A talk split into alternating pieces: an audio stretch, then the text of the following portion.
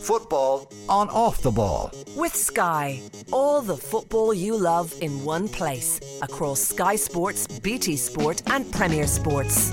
Now you're welcome along to the football show. Great to have you with us. So Champions League evening is continuing. Dion Fanning is with us here in studio. Thank you very much for coming in, associate editor at the Currency. Great to have you with us. Hey Joe, how's it going? Great. So, uh, the latest, if you're just tuning in across the various games in Group A, Liverpool need a point this evening. They're on course for three as things stand away to Ajax. 48 minutes on the clock. Mo Salah with a very lovely, tidy finish after a great ball in from Jordan Henderson outside of Henderson's boot. And Salah took it kind of quasi on the half volley and just clipped it over the keeper. A little bit of spin, and that put Liverpool ahead. To be fair, Ajax have had their fair share of chances, hit the post early on, probably on top for much of that first half but Liverpool 1 0 up at the start of the second. Napoli already through to the knockout stages. They've been very impressive thus far. They're 2 0 up at home to Rangers. Group B, Atletico Madrid would want to get a move on. They're bottom of the group. They're 2 1 down this evening to Bayer Leverkusen. In Group C, the headline news, I suppose, is that Barcelona well, they were always up against it, but they um, were out of the Champions League at the group stages before they even kicked a ball this evening because Inter were 4 0 winners at home to Viktoria Pilsen. Uh, Barcelona then had to kick off knowing they were out against Bayern Munich and they are 2 0 down to turn a bad evening worse for Barcelona. In Group D, then, Eintracht Frankfurt are 2 1 up against Marseille.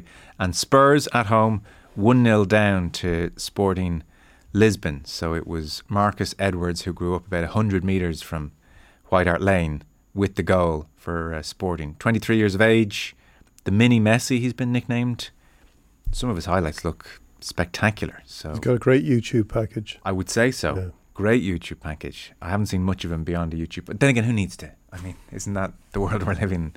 Uh, but he scored this evening, good goal. And I should mention as well here at home, First Division playoffs. Longford 10 2, Galway United 2. That's after 63 minutes. And half time, Treaty United nil, Waterford 2 is where we are. 47 minutes on the clock there. Second half has just started. Uh, Liverpool not dominating the game this evening, but just doing what they need to do and getting away with it. And moment of real quality from Henderson and Salah. Glimpses, YouTube package glimpses. Yeah, the moment of real Darwin Nunez from Darwin Nunez to missing an open goal from six yards, well, hitting the post from six yards. Uh, in some ways the, the kid's got everything. Because there's, there's, nothing he can't he, he, just he seems to have the entire package. You, you might prefer your Erling Haaland who actually executes it all but there's something to be said for the Darwin Nunez approach to football. As we speak. He scored you see. As we speak. You couldn't have made that up. He has everything. The kid's got everything. Uh, header again, but looks things corner, and uh, scored a header obviously last week in the Premier League it's West Ham, and he's just uh, run over to celebrate in the corner. We'll see it again in a second. Looked to be um, not dissimilar to his goal during the week, actually. Header at the near post, flicking it into the far post. We'll see it now. Coming in from the left hand side, in swinger. It's a good header. Very good header. Good header against West Ham last week, and yeah. that's another one crowded penalty area and uh, it's kind of going near post-ish and he gets there before everyone and he's under a lot of pressure. This isn't one of those nobody is putting him under uh, some kind of pressure or grabbing him. In fact, he's pointing to his boot as he runs away in celebration because the Ajax player stood on his boot and his boot came off, certainly around the heel area. And so he's saying, "Look at that, footballers pointing at his heel, just to let everyone know you thought that goal was good. It's even better. I did it with my boot coming off." So two 0 Liverpool against Ajax. Matt Doherty this evening, age 30. So he was in League One seven, eight years ago now, 2014. And now here he is at 30 in his first ever Champions League start for Spurs. First start by an Irish, Irish outfield player for an English team in the Champions League since. Year or since who? Oh, I'll give you bonus points for both. John, is it Darren Gibson, John O'Shea? Correct on both fronts. Yeah. Well done. Yeah. May 2011, John O'Shea and Darren Gibson started for Manchester United in a Champions League semi final. May 2011. Yeah. It's extraordinary. Isn't it? Mm. Mm. So well done, Matt Doherty. That's not bad from the boy from Swords to lead, set off and make his way in the game in Champions League. First start aged uh, 30. So uh, there you go. Plenty going on. Something I want to pick your brain on because I suspect this is right in your uh, wheelhouse. So Rock of Gibraltar passed away this week, aged 23. of heart failure. I saw a quote from Paddy Fleming of Coolmore Stud saying he was healthy and great looking right up until the end. The first horse ever to win seven Group 1 races in the Northern Hemisphere. Uh, at Stud, he sired 16 Group 1 or Grade 1 winners, and of course, infamously, uh, will forever be linked to Manchester United, Alex Ferguson, John Magnier, JP McManus, and, and ultimately perhaps the Glazers. So uh, there have been a few pieces reflecting on Rock of Gibraltar and his unexpected part in the first line of his obituary. That's what it is, isn't it? Everything yeah. you know, you do, you do all that in life, and then the first line of your obituary is the horse that led Manchester United to being owned by the Glazers. It is even from this remove extraordinary set of circumstances around this horse. It's incredible because it taps into so much of the story of Manchester United, the story of Alex Ferguson. That sense he always had that he was being undervalued. That even at the and if you read his first autobiography, there's a lot of that. You know, people like George Graham talking, telling him what he's getting paid at Arsenal. Ferguson feeling that the club is undervaluing him, and then these white knights come along, Magnier and McManus, who first of all he gets interested in horses. He looks for something uh, a pastime then almost I, almost simultaneously a friendship develops with them and then the Rock of Gibraltar relationship develops and at the same time they start buying shares mm. in Manchester United so there is this this um, golden prospect briefly that this horse that he owns half of supposedly supposedly uh, incorrectly he believes, yeah. or it turns out that he believes incorrectly, yeah. um, that he will own this horse, which will bring him tens of millions in, in stud rights, whilst his friends will become the owners of Manchester United. And everything, the, the insecurities of people of Ferguson's generation in football will be kind of removed on, on two fronts. Mm. And that's how it seemed. And like reading, reading stuff this week and going back over stuff. Like I was reading a piece by David Walsh on the day he uh, Rock of Gibraltar won the 2000 guineas, and it was just this golden and, and I remember it was just this golden picture of just this happiness everywhere. Ferguson. It was the day of the FA Cup final. Chelsea were playing Arsenal. I remember being. It was at Cardiff, and I was at that game, mm. and this news came through that Rock of Gibraltar had won the 2,000 guineas. I think it was the 2,000 guineas. Um, and it was it was big. It kind of it was big news. It was like Ferguson's horse has won the guineas, and this seemed to be like he was he was elevating. Like this was a mere the mere FA Cup final was taking place while Ferguson was out there with Kings and uh, ploughing a new path. I was reminding myself of the timeline earlier on so it seems Ferguson first met John Magnier in '97 at Cheltenham. Yeah. And again, this is Ferguson, where he's on course to lead Manchester United to another league title, and the forays into Europe are approaching the grand culmination of '99. And and you know he's he, I suppose somewhere in the peak of his powers, and, and still feeling undervalued. He first saw Rock of Gibraltar race in 2001, and then somewhere thereafter, there was some kind of verbal agreement whereby uh, Magnier gifted, it seemed, 50% of the horse to Ferguson, 50% to his wife. Uh, this supposedly included stud fees, although that obviously became a core point of disagreement. Stud fees estimated, by the way, to have been 200 million sterling. Yeah, well, I think his original. money. We'll get to his original legal action against them was for 110 million. Right. And so all this time, as you said, Magnier and McManus buying more of the club, they are around at 23% when Ferguson initiates legal action. They do get up to 28.7% at the time the Glazers uh, come. And I suppose where it starts getting incredibly messy is when the legal action is, is about to happen and then happening. And uh, Magnier um, puts forward 99 questions to the board infamously. Mm. And these questions include questions around the transfer dealings of 13 different players, including Ronaldo and Stam and Tim Howard. Ferguson's son Jason is famously questioned on the back of this. The BBC documentary is around that time, which marks the start of uh, Ferguson's boycotting the BBC, which really went on right until the very bitter end. And uh, ultimately, I suppose Ferguson learns a painful lesson that the billionaire has good lawyers too. better lawyers and Better lawyers. maybe a better case. And it always seemed like a case that he wasn't going to win. I remember covering it at the time, and it didn't seem like this is there. There's much of it. There's there's a chance he's going to win this, and it's it's and it, it's again when we when you lay it out in terms of like this guy, you know, this football man from a certain of a certain era, thinking he had now now had it made. The real the way he realized that actually he was again like Roy Keane put it. Now obviously Keane had fallen out with Massage, but Keane called him a mascot Yeah. in his autobiography. I saw the quote written with a touch of uh, glee. Yeah, He was just a mascot for them, Yeah. he wrote in the second half, Roy Keane. Walking around with Rock of Gibraltar, look at me, look how big I am. And he didn't even own the bloody thing. End quote. It's what Roy Keane said of it. but Ferguson, the, the, the way Ferguson supposedly found out that he didn't own the thing was when he called to establish, you know, how would he? He wanted to set up a trust fund for the uh, stud fees, Right. and there was What's kind of stud a long silence, Mm.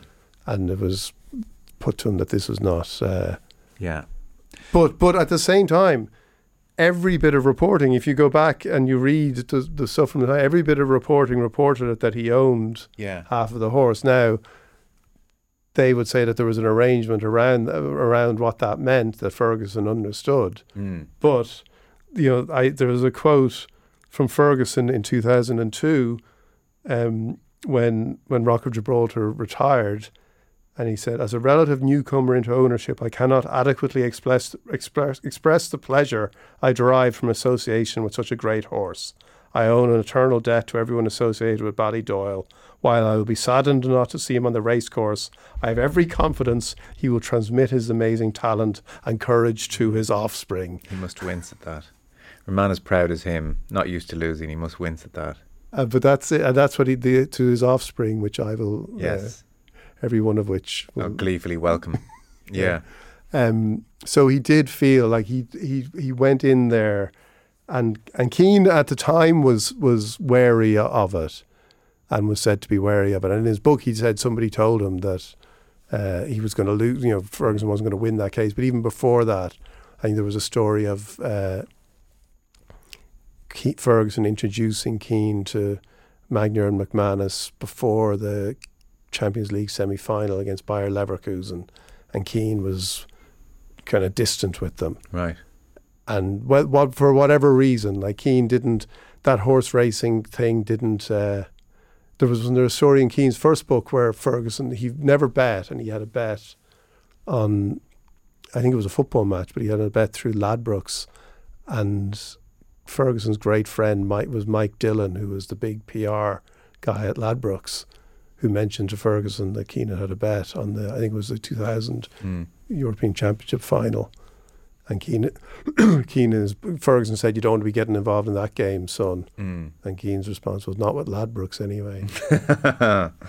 yeah, because there was one account I read whereby so the ownership, and again there are competing stories here, but the the ownership was very much ceremonial, and part of it was that there was a certain event that you speak at if your horse wins the a the, given the race. Jim, Gimcrack, uh, is that how you pronounce- I think that's how you pronounce it, the Jim Yeah. Crack dinner or, or lecture. And so Magnier, not a natural raconteur with a natural um, thirst to, to speak, said, "Well, I'll give you someone who can hold the room." And Yeah. you know, almost that was part of the motivation for almost ceremonially, ceremonially saying, "Well, Ferguson is the owner," and therefore that allowed him to speak on his behalf. That was one of the, I think, motivations for for handing ownership. Yeah, that's that. Well, there was definitely, and it gave this huge boost. As I said, like this, you know, while it seemed like Ferguson was kind of getting in this, in, developing this whole new revenue stream, it also gave a profile to the horses and to racing that was entirely different Mm. and the coverage that was entirely different. And Ferguson was there, to all intents and purposes, like the owner, leading the horse in.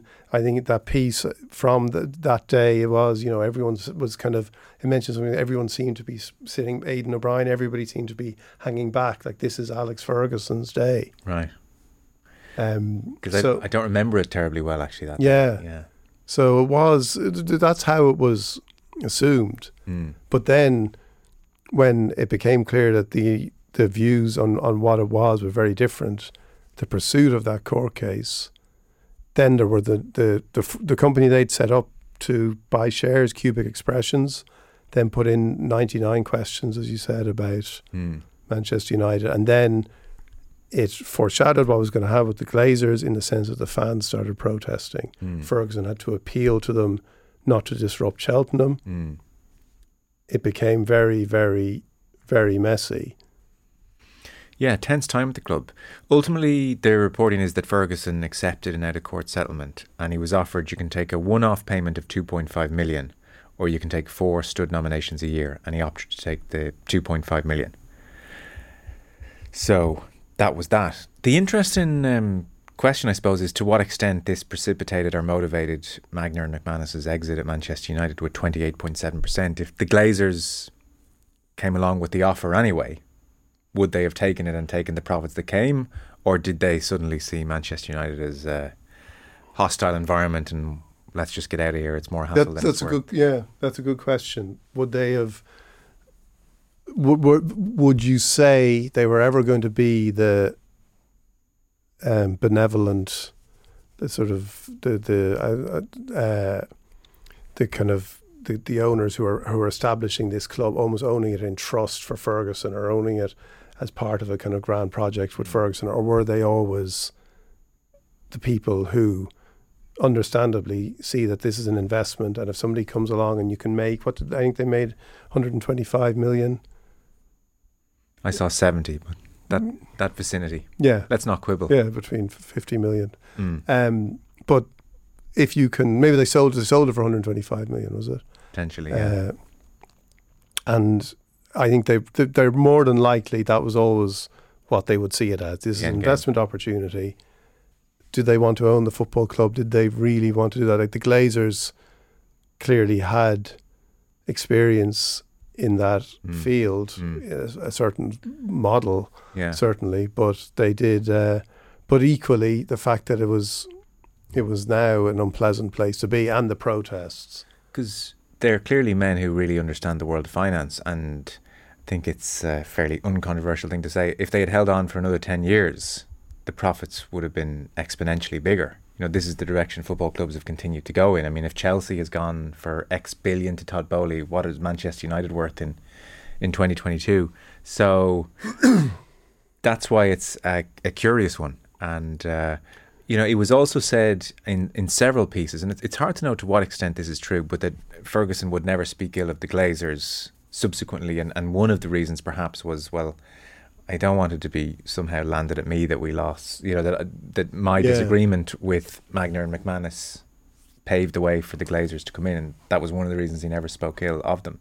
Again, this is speculation from the outside, to be fair, and you don't know. Maybe Ferguson did think the Glazers were great owners, and he was adamant about that, but that was certainly well. He had to follow through with that. He had to follow through with yeah. that when that happened. He now, did. David Gill was opposed to the Glazers coming in, and then and then stuck around and became an, an advocate for the Glazers. Mm. So people did um, change their mind about them within Manchester United. But I think there is something in that, like he he he was in a, a weakened position because when you say about about Magnier McManus, if they had stuck around, would they have had to get rid of Ferguson? Like, would they you know, like, okay, there was a settlement. Ferguson speaks, he doesn't say much about uh, the issue in his in his second book, but he um, it was resolved. He wrote it resolved, and then he says we were on good terms. I think he says. Yeah, the matter was closed, and we reached a settlement, agreeing there had been a misunderstanding on both sides. Yeah. Uh, is what he wrote at the time. Yeah. No, I, I, I guess it's it's probably difficult if you've tried to sue the owner of the club for a hundred million to walk back to a great working relationship. But then day to day, how often might they have needed to Yeah, involved with but each other. So who knows? but if they had the ambition to own it, I wonder if that's if that you if you could have done it like that. Maybe they could have. Maybe they would have just seen it practical. He's the best man. For, practically, as he's the best man for the job. Yeah, Um, business is business. Yeah, Hmm. but I, I it's hard to know. But I do think you're. I think you're right. I think the fact that the Glazers had come in on the back of this meant that Ferguson, having be, having been seen as so vulnerable Hmm. through that, and it was also a pretty. You know, there, there's they're entering then into a pretty vulnerable period in in Manchester United in in his time at Manchester United. Mourinho's arrival. Mourinho's arrival, exit from the Champions League, 2000 and in the group stages, I think in 2005, Keane's departure. Keane's departure. There's a lot of upheaval there. Hmm. There was an awful lot, and it, it you know, and what predated that, of course, was that Ferguson had only just decided to not retire. Hmm. He was retiring and changed his mind in at Christmas 2001. That was when he, you know, Sven Goran Eriksson was going to take over. Yeah, So that's you, F. Yorkie. yeah, It was an incredible amount went on actually in that period. Yeah. So he had a he had a team he had to rebuild. A few years with Arsenal, but they won a title in two thousand and three. Then Chelsea came along. Um, Arsenal had a couple of titles, and was it th- yeah four or five, four hours yeah three years without a title, and then Hmm. and he's rebuilding then. But also there's a lot of there was a lot of anger, there was a lot of hostility from Manchester United supporters Hmm. towards the team at that stage. Oh yeah. So that was a that was a big issue as well. Well, so was the the same year Keane left, they didn't get out of the Champions Yeah. League group stages, and he was booed that evening famously against Villarreal. Right, He was yeah. booed. He was there, and I remember him glaring at the Stretford end. Being booed, Alex Ferguson, like, Yeah, it's unthinkable. yeah, Uh, so it's amazing. Well, Rock of Gibraltar, 23, passed away this week. So um, he never knew the hassle. he didn't. He, He had a happy- you know, a great the- life, and he brought joy to everyone. Yeah. So um, just to update you on Champions League latest again. Liverpool now have kicked into overdrive. They're 3 0 up against Ajax all of a sudden. Mo Salah with the first, as we mentioned. Nunez with the second, uh, that header from the corner. And now Harvey Elliott in on the act as well. Mo Salah with the assist, Harvey Elliott with the goal for Liverpool. So that is them safely through to the knockout stages. Elsewhere, Bayern Munich still 2 0 up away to Barcelona. And Spurs are still 1 0 down at home to uh, Sporting.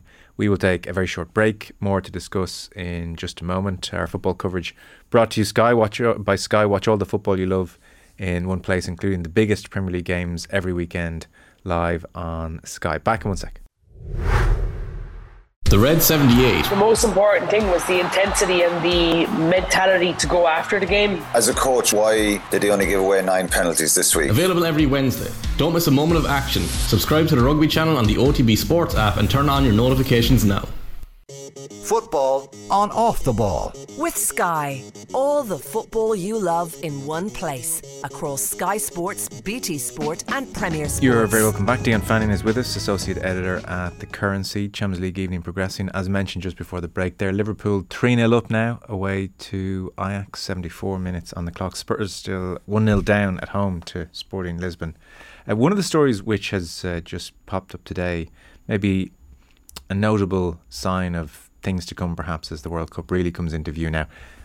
I know you're a fan of the Tories and you feel they've had some bad press of late, but even you might concede this isn't great. Um, so, British Foreign Secretary James Cleverly, it's hard to keep track of them all. I mean, God help anyone. He's been in. He's uh, gone through two prime ministers now, so he's uh, Right. he must be one of the real talents. Okay. Uh, so uh, you might have seen over the last couple of days that uh, veteran uh, campaigner Peter Tatchell was in Qatar. He was staging uh, what seems to be the very first ever LGBT protest in the country to highlight its human rights abuses in the run up to the World Cup. And he was interrogated for 50 odd minutes and uh, released. And he's been doing the rounds in the media talking about his experience. And so this has become a topic of conversation for politicians in the UK as well. So James Cleverly is the British Foreign Secretary, falls under his remit. And his response was he's urged fans to show uh, respect the culture, to respect the culture of your host nation, is what he said. Uh, to show a little bit of flex and compromise. And compromise. So he's asking fans to compromise, to respect the culture of the host nation. Uh, he said, Uh, one of the things I would say for football fans is please do be respectful of the host nation. They're trying to ensure that people can be themselves and enjoy the football. And I think with a little bit of flex and compromise at both ends, it can be a safe, secure, and exciting World Cup. These are Muslim countries, they have very different cultural starting points for us. I think it's important when you're a visitor to a country that you respect the culture uh, to your host nation. So he has been very much pounced upon from various sides. For instance, Gary Lineker uh, quote tweeted this interview on Twitter and he uh, surmised it as being whatever you do, don't do anything gay. Is that the message? Question mark. And so um, I think Cleverly is is scrambling somewhat and uh, Well, running for cover a touch. Yeah, it's it's appalling, and it's, um, and I think he's been actually. I think uh, he's been kind of uh, censured by by by number ten Downing Street. I think the Prime Minister's office might have had something to say about what he said. Uh, I'm not 100 percent sure on that, but I think he has been.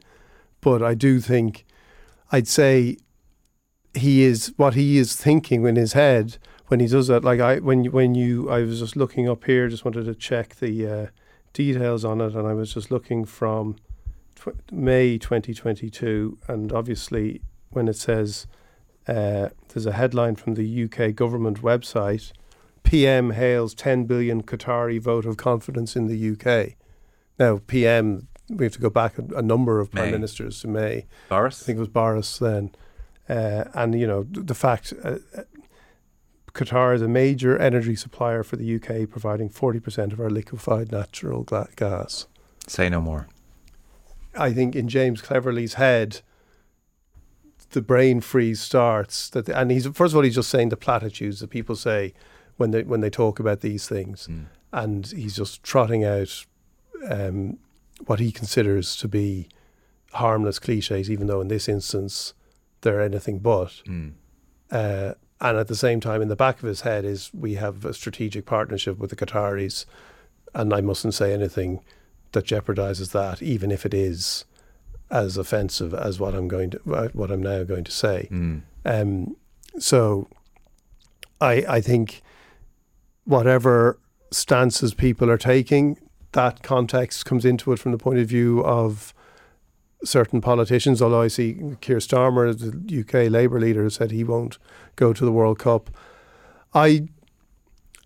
I, I don't I wrote about this recently in the currency saying that I think the time this this is all pointless almost at this stage the time to It's actually take yeah. a stand we we let Russia through everyone everyone everyone watched Russia we were now we may feel that we know a lot more now than we know then but Yeah. we but we watched Russia without did anyone bring up anything really did anyone feel you know it's 4 years after uh, uh, Crimea. Crimea and I don't think anybody made any point except what a great country Russia was which there's obviously a truth to that too because it's not Putin Mm. Russia isn't Putin, but at the same time, we let that through. We we let it like th- th- there were moments between from when the World Cups were awarded to Russia and Qatar, and that ex- on that extraordinary day, that really extraordinary day Mm. when two World Cups got given to these two countries. There were moments since then when there was opportunities to say, right, this what what went on then Yes. what, what happened? How did this happen? And we can, and I'm amazed in some ways, and maybe there are reasons for this as well because of uh, to do with like things tangential to the idea of what governments want from strategic relationships with places like Qatar. But I'm amazed that other countries that lost out Mm. never felt they had a case. Mm. Or was it that they FIFA felt, a we can ride either we can just ride ride you know get through this, or that the case Qatar could take when nothing was actually ever proven against Qatar uh, would be too strong to actually do anything about it, or do they just not care? Because those were the times to do it. Yeah. Maybe it will build to such a such a peak at, during the World Cup, but I don't know. I think when the when the when the circus starts, everyone will just focus on that. Yeah, I suspect you're right. I suppose some people have come round to the idea of Qatar. In fairness, an ashen faced David Beckham on that day has now seen that there is much to yeah, yeah. offer uh, in a Qatar World Cup. Yeah, look uh, on the Keir Starmer point, it, he can certainly be accused of some kind of opportunism this late in the day for sure. What he said was uh, to LBC.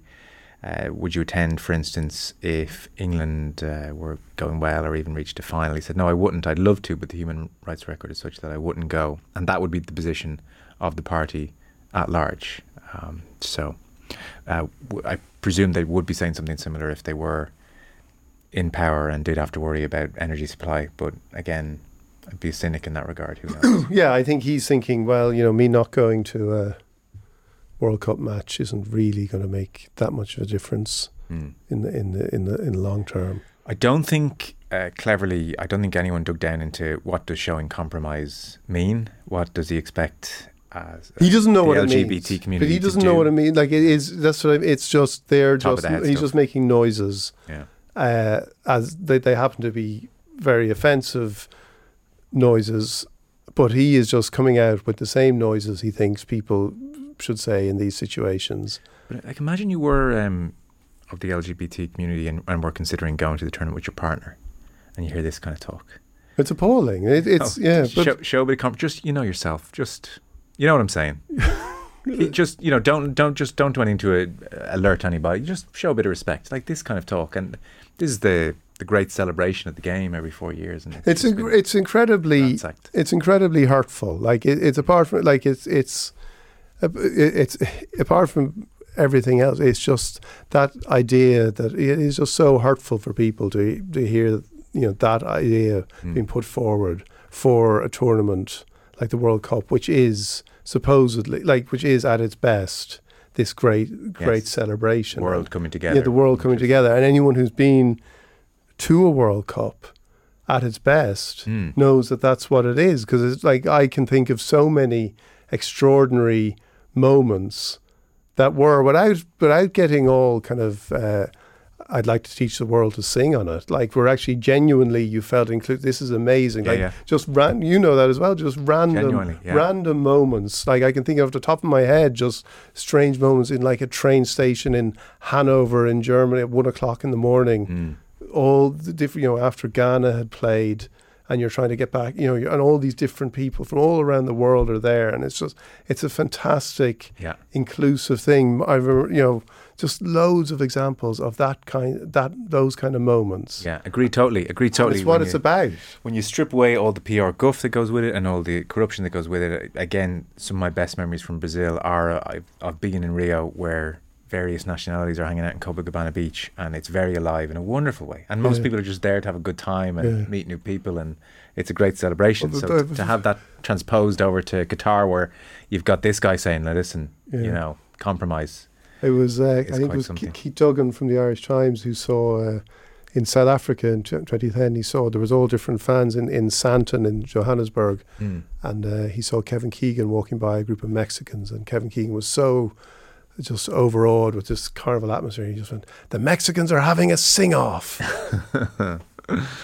so it is that. That's what it should be, and it's it's it's awful. Like, but this is what has happened. But this is this is the point. Like, I think it's appalling that it's it's taking place there. People can take and should take whatever action Yeah. they feel will help or is appropriate. But I, my point isn't that the, that those things are, are wrong. It's that the, the, the ship has sailed. No, it has. It has. It has. Uh, when I first read that this morning, I was thinking of uh, Panti Bliss's great speech about checking yourself. In effect, that's what that's. Yeah. Check yourself. You know.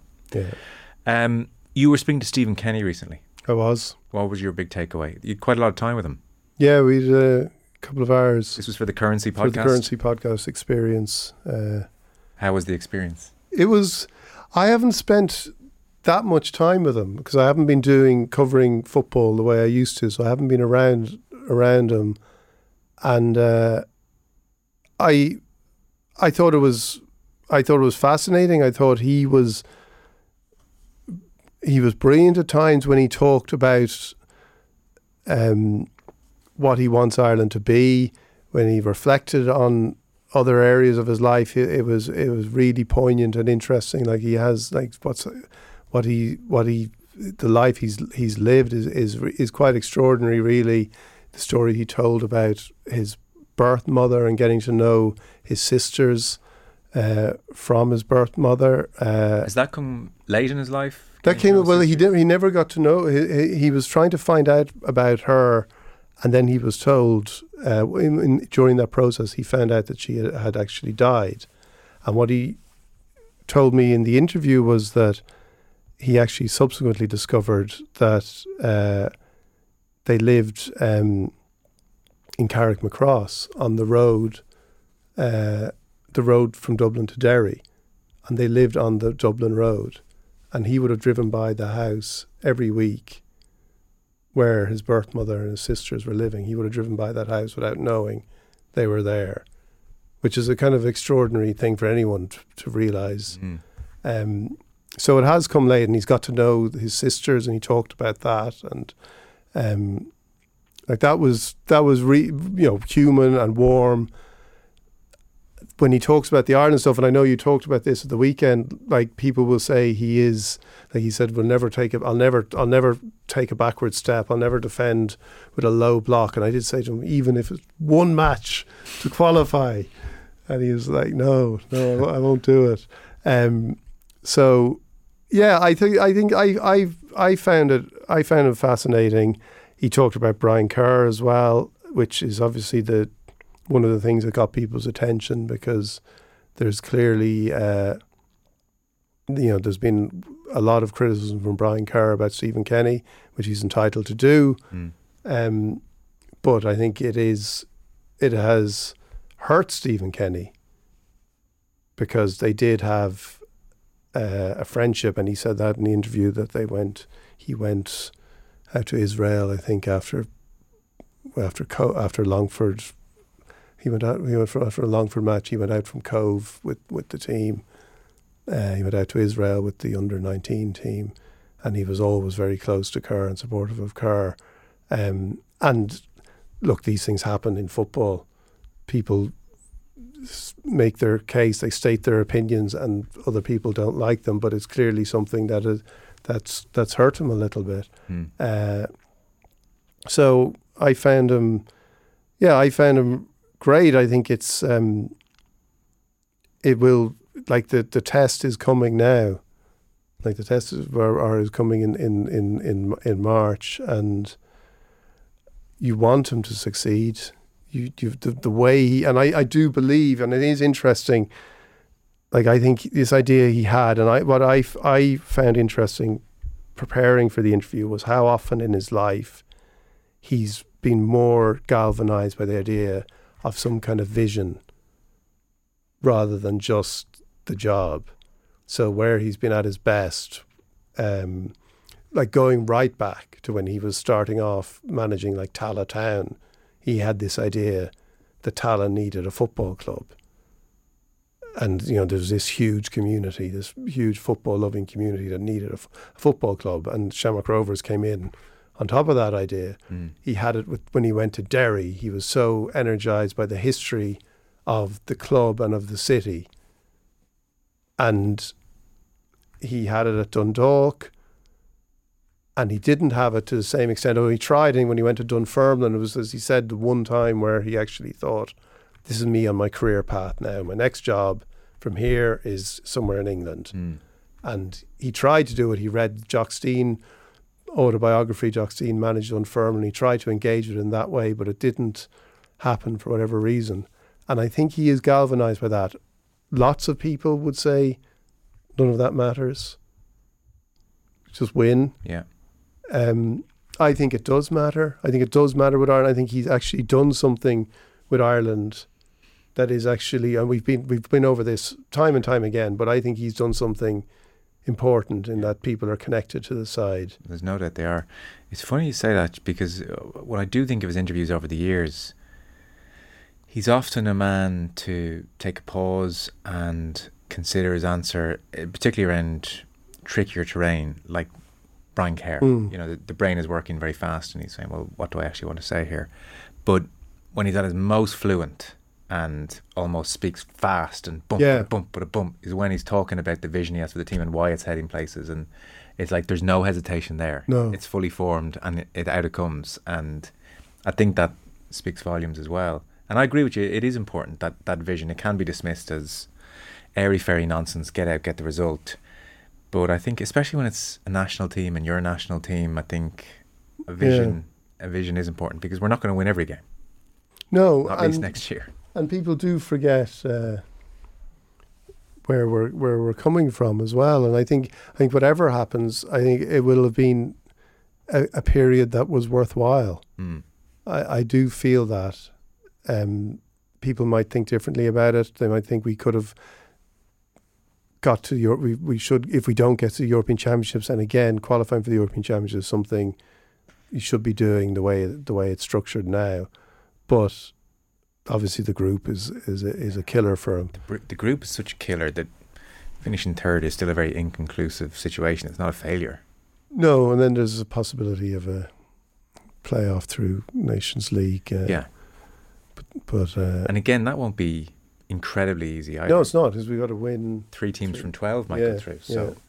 again, it could still be at a very, I really hope it's not, but it will be very, potentially very still inconclusive in the year and you'll still have the same arguments on both sides. I think if he doesn't qualify, that will be. I don't think there'll be any any. Uh, I think that'll be it probably. But I I think what he talks about, and if you wa- you, do want him to succeed, when, as you say, when he's on the, on in that flow, when he's Mhm. talking about those things, yeah. and he and he doesn't hesitate. No. And it's at odds with his often his, his demeanour generally, where he considers things and he's, Yeah. he's working it in real time. That stuff's all fully formed. Yeah. The, the other stuff's all fully formed. Um, we'll run you through how Champions League's games are uh, shaping up. Atletico have come back to go 2 2 at Leverkusen, for instance. That's just popped up on my screen, but I'll run you through all the scores in just one second. The football show brought to you by Sky. You can watch all the football you love, including the biggest Premier League games every weekend live on Sky. Back in one second. Now you're welcome back. So we are just watching events at the Tottenham Hotspur Stadium where Harry Kane has put the ball into the Lisbon net to make it 2-1 and VAR is just having a look and the referee is stood waiting for word from VAR while the other players nuzzle their noses into each other and uh, posture a touch. I'm not sure what they're checking. Is it the Kane's offside or that there was a foul? But at the moment it's Spurs 2-1 but that goal could be chalked off any second. Elsewhere, while we're waiting for that decision, elsewhere it's been a very good night for Liverpool, you would have to say, on the balance of things because they were away. At Ajax, they needed a point and they've come away with three points. They were 3 0 winners. Salah opened the scoring, Nunez with a good header, and then Harvey Elliott scored a third for Liverpool. Napoli, their great form continues, 3 0 winners against Rangers. In uh, Group B, Atletico Madrid 2, Bayer Leverkusen 2 is the latest there into the 95th minute.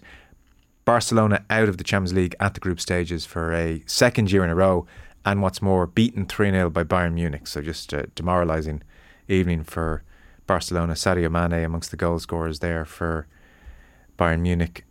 The reason Barcelona are out is that Inter were 4 0 winners earlier on.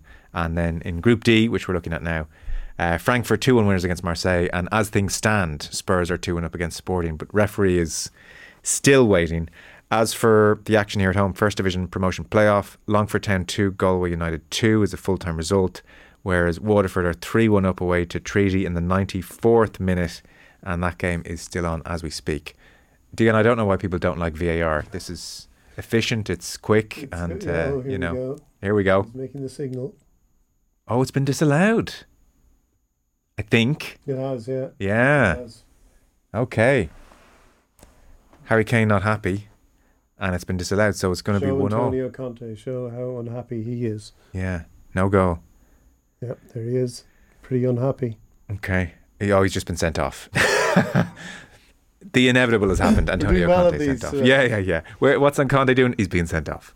Uh, we're pretty much done. Thank you very much for coming in. Appreciate Yeah, it. thanks, Joe.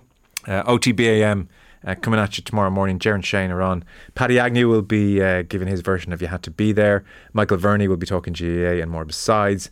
And then tomorrow evening, Nathan in the hot seat. John Giles will be along. Ronan O'Gara as well. And Zak Moradi, a Leitrim hurler, and uh, hell of a journey to get there, will be in studio as well talking about his new book. So that's all on the way tomorrow. Football on off the ball. With Sky, all the football you love in one place across Sky Sports, BT Sport, and Premier Sports.